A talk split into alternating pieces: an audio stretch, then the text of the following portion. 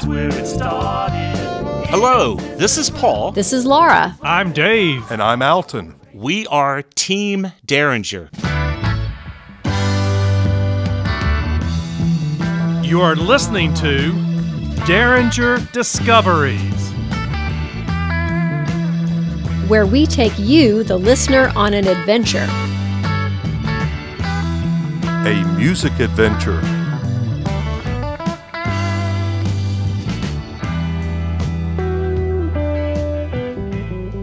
From the mid 1960s to the early 1970s, there was a large counterculture movement here in the United States. It was a time when the war in Vietnam was escalating and there was a lot of social tension in society overall. But it was also a time of free love, experimentation, alternative lifestyles, and some fantastic music. At the epicenter of this fantastic music was an enclave of artists and musicians living just outside of Hollywood, California, in an area called Laurel Canyon. It was from this batch of musicians that rock and roll's first supergroup arose Crosby, Stills, Nash, and sometimes Young.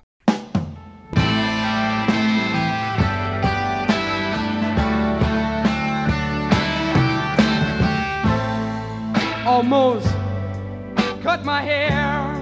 Wait a minute. Wasn't Cream rock and roll's first supergroup? Yeah, some people would think so, Dave. Eric Clapton had been in the world famous Yardbirds. So that would make him coming from another band as a famous person. But the other two members of Cream, Ginger Baker and Jack Bruce, they had been in a largely unknown band called the Graham Bond Organization. The Graham Bond organization was not commercially successful, therefore, I declare that Cream was not the first supergroup. Yeah, and in my mind, a supergroup is made up of members of successful bands, so I'd say that rules them out. Sorry, Cream. Well, what about Steam Packet?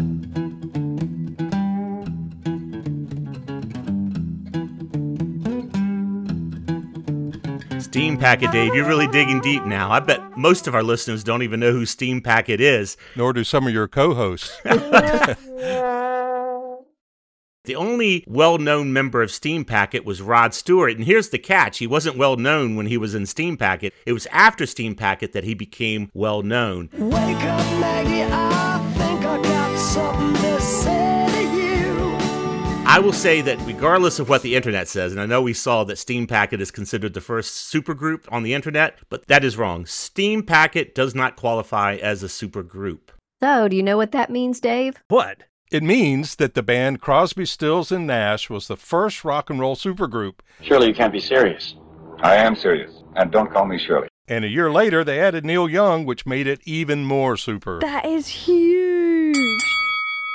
Listeners, a supergroup is a band that is comprised of artists who were each previously in commercially successful bands before forming the new group. In this episode, we will highlight the accomplishments of each band member prior to the formation of the supergroup CSN and or CSNY, and we will share with you some of our favorite songs by each member. And listeners, to help us explore Crosby, Stills, Nash and Young, we're joined today by a special co host who is a Virginia based singer songwriter and recording artist, Jon Tyler Wiley. Do you go by John, John Tyler, or Mr. Wiley? John is fine. John Tyler, I only get that from my wife when I'm in trouble.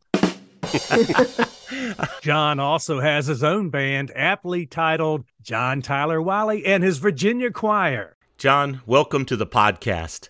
Thank you so much for having me. I'm joined from Fredericksburg, Virginia. I'm thrilled to be on, really. So thank you guys so much. I can't wait to talk about some rock and roll history with y'all.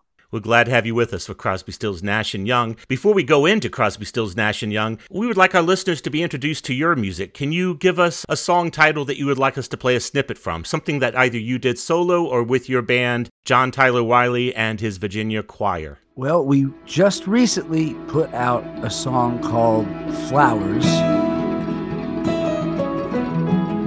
At this time, it was about a week and a half ago. It's one of the more relaxed numbers we've done. My friends, they send us flowers in the springtime. It's a song about grief. For another that's no longer here to chat.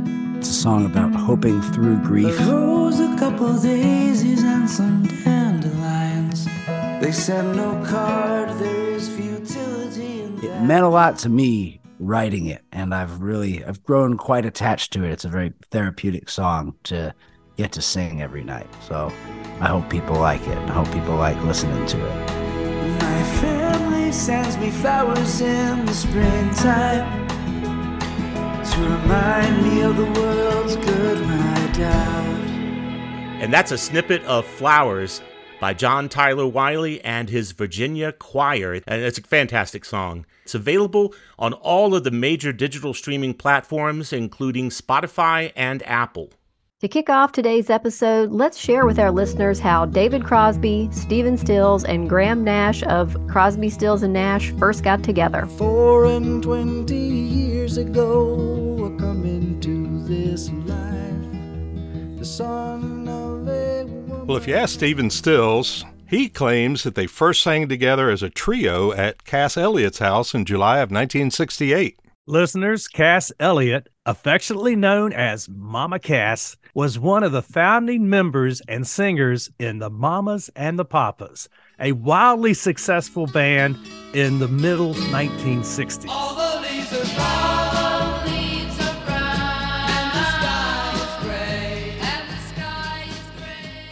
And listeners, here's what Stephen said about how he met Graham Nash. He said, David and I would scheme about a band, and one night at the Troubadour, I saw Cass, who I hadn't seen in a while, and she said, Would you like to have a third harmony? I said, I'm not sure. It depends on the guy and the voice.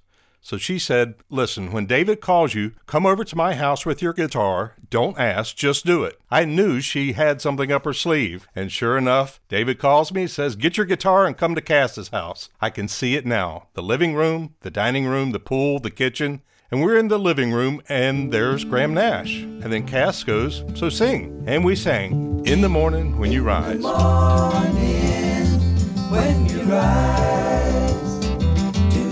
think of me and how you left me crying? You Don't Have to Cry from their debut album. Alton, that's a wonderful story by Stephen Stills. It's unfortunate that Stephen Stills has it wrong. What? Hmm. yes. According to who? According to Graham Nash. Here's Graham Nash's response to Stephen Stills' recollection of how they met. And I am quoting, I am quoting Graham Nash. Stevens completely out of his mind. I remember it clearly. It was not at Mama Cass's. Oh, we did sing at Cass's, but not the very first time. And listeners, in a later interview, when Joni Mitchell was asked how the future supergroup known as Crosby, Stills, and Nash met, she explained, Well, there could have been some overlap because we did hang out at Cass's too. But the first night they raised their voices together, I do believe it happened at my house. I just remember in my living room the joy of them discovering their blend.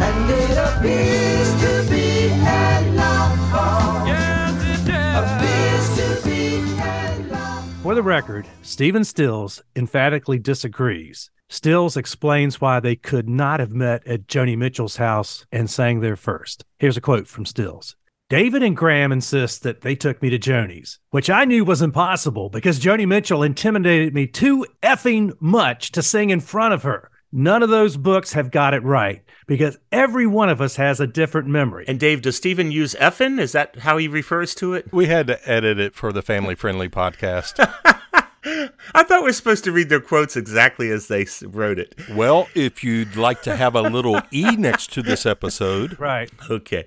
John, we brought you here for many reasons. Hear us argue. Yes, to hear us argue. You're the leader of a band. We brought you here because we want you to give us some insight. How can Stephen Stills and Graham Nash not agree on something as fundamental as where they first met? Well, first off, if I could just say I love hearing these stories.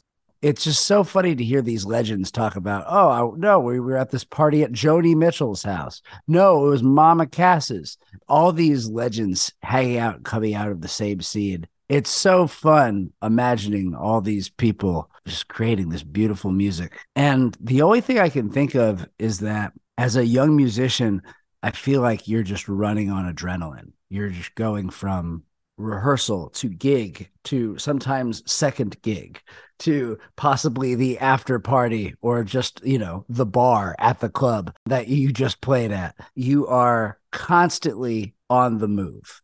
And I feel like that's a very universal thing. And I could only imagine that to keep it G rated, when you mix in the recreations of the time with just that natural tendency. Sure didn't help the situation. yeah, I'm sure it's easy to uh, get fuzzy on the details. Absolutely. well, listeners, where do you think Crosby, Stills, and Nash first met? As we've indicated, it's up for debate. It was definitely in the Laurel Canyon neighborhood outside of Los Angeles, and it was definitely in July of 1968. Are listening to Derringer Discoveries.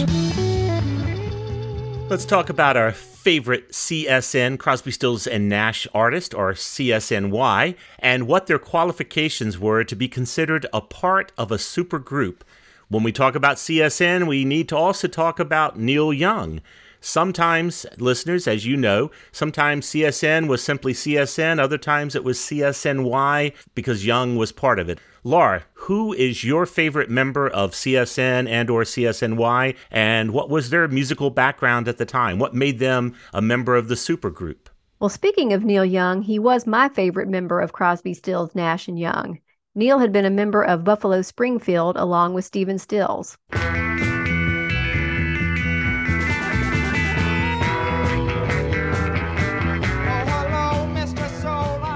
Buffalo Springfield is best known for the Stephen Stills pen song and top 10 hit for what it's worth. I think it's time we stop. Children, what's that sound? Everybody look what's going down. From 1967, The Summer of Love. Laura, what's your favorite Neil Young song? That's at least that uh, Crosby, Stills, Nash and Young recorded. So, my favorite song is Ohio, which is a commentary on the Kent State students who were protesting the war in Vietnam. On May 4th, 1970, four students were killed and nine were wounded by National Guardsmen. And the story goes that Young wrote the song after reading an article about the shootings in Life magazine. And as we all know, Crosby, Stills, Nash, and Young is not known for shying away from social and political commentary, and this song really captures that beautifully. It was a Billboard Top 20 hit that went from pen to press to radio in just a matter of weeks. Well, Team Derringer, unfortunately, we can't play a snippet of Ohio. Anybody know why? That is because Neil Young and many other artists for that matter, like the previously mentioned Joni Mitchell, they pulled their music from Spotify uh, when Spotify chose to license the Joe Rogan Experience podcast. So that was their act of protest. Absolutely. And, you know, at the time, Rogan, he was a controversial comedian and sports commentator whose podcast had a propensity for spreading misinformation and unsubstantiated claims about the COVID vaccine. And he also had some other inappropriate content on there, which uh, they actually had to delete some of their prior episodes because of it. So, John, what's your favorite song by Neil Young, with or without Crosby, Stills, Nash, and Young? Well, I can tell you what started it. As I think the first time I ever heard Neil Young was in this little known indie film called The Last Waltz. Yeah, Yeah. exactly. great great uh, concert movie there. The band. Yeah. Yeah, the band.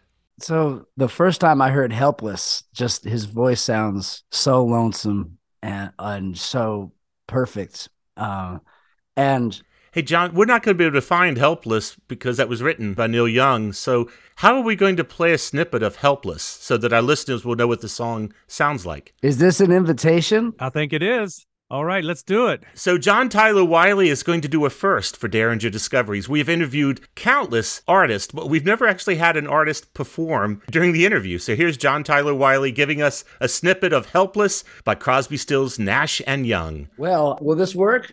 All right, we'll find out.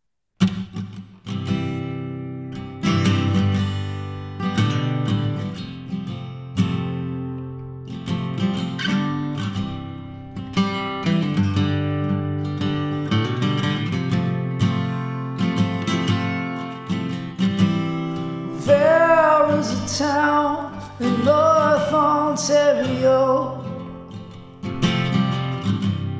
Dream, comfort, memory, despair. And in my mind, I still need a place to go.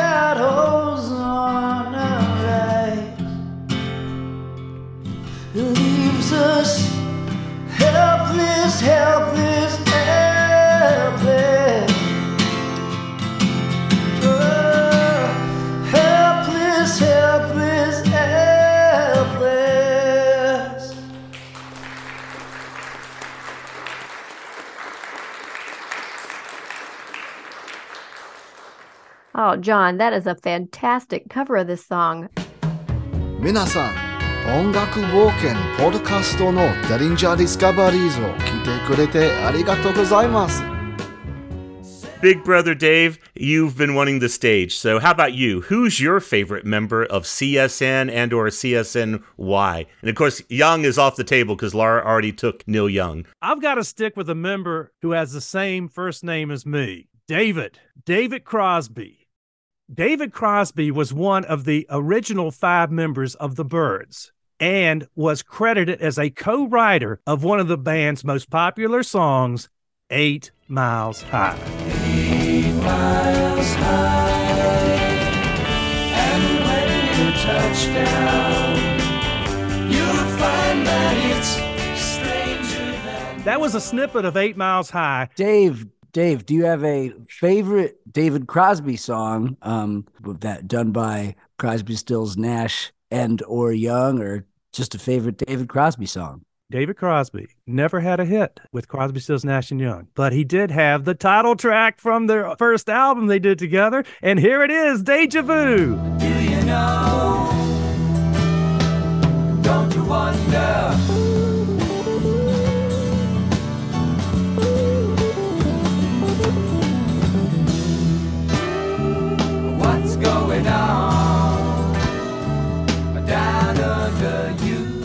That's Deja Vu, written by my main man, David Crosby.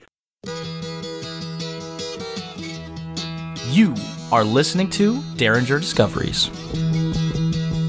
With listeners in more than 30 countries, It's getting to the point where I'm no All right, listeners, I'm next. My pick is Graham Nash. Graham Nash was from England, UK. He was a member of the Hollies prior to joining Crosby and Stills.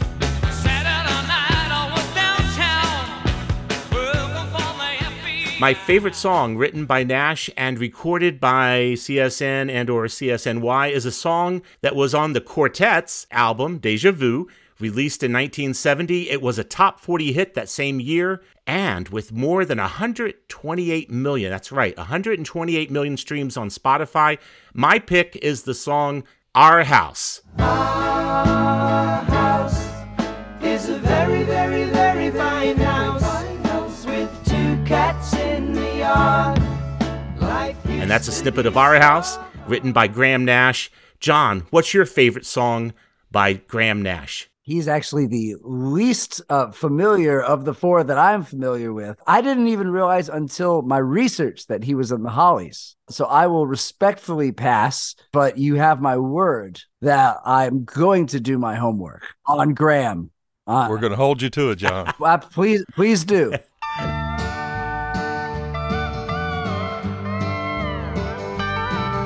Ви слухаєте Derringer Discoveries – подкаст музичних пригод. Alton, you're next. All right, my favorite member of CSNY is Stephen Stills, especially since you guys have taken all the rest of them. Stephen is actually my favorite, and the reason being is I personally think Stills is a guitar virtuoso. He's got some really powerful vocals and sang lead on most of the band's songs, and I personally feel that he was probably the driving force behind both Buffalo Springfield and Crosby, Stills, Nash, Crosby, Stills, Nash and Young, but I also realized that he wasn't the only force in those bands.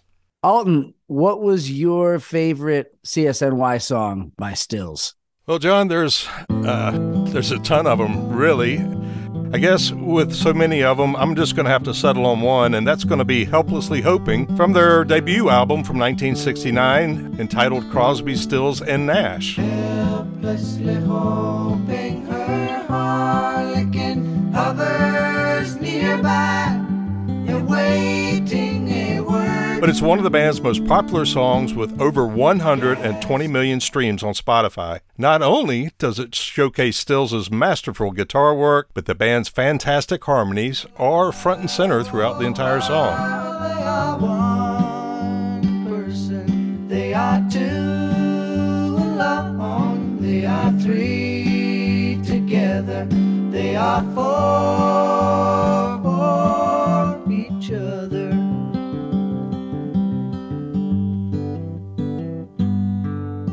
So, Dave, you'll have to verify for me. I don't believe Helplessly Hoping was ever released as a single, was it? It was the B side of their first single, Marrakesh Express. Ah, but I guess we're really not going to know how it performed on the charts. Well, it's a B side, so it kind of rides along with the A side. It hit number 28 in the US Hey, I'll go for that. and number 17 in Canada. Good song. It is. It's a great song. You know, the DJs could have played that as the A side, but they they chose the little snappier uh, Marrakesh Express by uh, by Graham Nash. You are listening to Derringer Discoveries. With listeners in more than 30 countries. Looking at the world through the sunset in your eyes. John, do you feel like you've been influenced by CSN and Y or any of the individual members of that band? Absolutely. Because the people that I've truly studied, that's who they were listening to. John, thank you for that insight. That's wonderful, the influence that Crosby, Stills, Nash, and Young have had on you. Before we go, we must acknowledge the recent death of David Crosby. David was a talented songwriter and musician. He will be remembered for his soaring harmonies, and I think my brother Dave Derringer was noting that. His work with industry legends such as David Gilmour from Pink Floyd, Grace Slick, James Taylor, Art Garfunkel, Gary Wright, Elton John, and of course his contributions to CSN and CSNY. Yeah, and Paul, his musical and personal relationships were often fractious and acrimonious. And at the time of his death, he and Neil Young actually hadn't spoken in years. However, after Crosby's death on January 18th of this year, Young wrote in part David is gone, but his music lives on. The soul of Crosby, Stills, Nash, and Young, David's voice and energy were at the heart of our band. His great songs stood for what we believed in, and it was always fun and exciting when we got to play together. We had so many great times, especially in the early years. David was the catalyst of many things. Thanks, David, for your spirit and songs. Love you, man. I remember the best times. I really hate to think of the years of friendship and possibly awesome music that was missed because they weren't on speaking terms. Real shame, but may David rest in peace. John, before we wrap it up, would you like to give a shout out to any friends, family, or bandmates? Thank you guys for having me and coming here and talk about music with you guys. And to anybody listening now that's also listening to my band and paying attention to our music and our shows, I'm just so grateful. So thank you so much. So, John, who's in your band? There's Eddie Dickerson, who plays fiddle, guitar. He also wrote the lyrics for our song Full Handed, that's on your April 2023 countdown. On the keyboards, we have Thomas Johnson. And then we have a married couple, Brian Piper, as we call him, Barbary, uh, on the drums, and Joanna Smith on the bass. I'm so grateful to get to work with some of my closest friends on this planet. Listeners, if you've enjoyed this episode, please tell others about our podcast and send us an email at feedback at derringerdiscoveries.com. You can also reach out to us on social media. That's right, Laura. We are at Derringer Pod on Twitter and Instagram and at Derringer Discoveries on Facebook. Thank you for listening. We hope to hear from you soon. in your sister's room.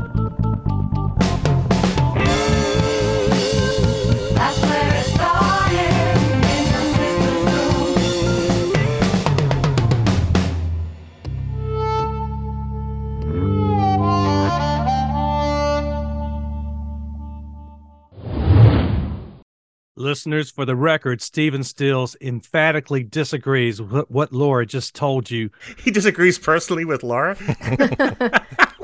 Gotcha. Um, there's a there's a John Mayer record called Born and Raised. John Mayer's one of Laura's favorite artists. Oh, Let the water